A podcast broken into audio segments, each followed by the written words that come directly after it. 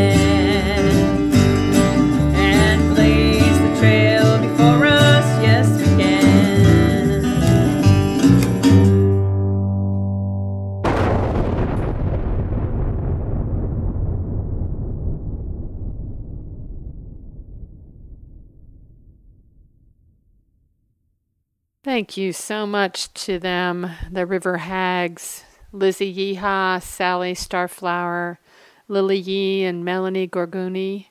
Thank you for that wonderful explosion in the femis- femisphere for us. And I end with the song Burn It Down again because I just, I love it. It says it all. It says what I want to happen. Um, and I want to end also uh, with some words by Mary Oliver, lesbian poet who died on January 17th at the age of 83. She has inspired so many over the years. And this this poet uh, is near and dear to my heart. And uh, this one particular poem I think is appropriate for this time of the year. It's called A Thousand Mornings. All night my heart makes its way, however it can, over the rough ground of uncertainties, but only until night meets and then is overwhelmed by morning, the light deepening, the wind easing, and just waiting, as I too wait. And when have I ever been disappointed? for a redbird to sing. Thank you, Mary Oliver, for your 83 years on this planet and your paying attention to one of my greatest teachers, the earth, and all of her incredible simplicity and complexity and promise.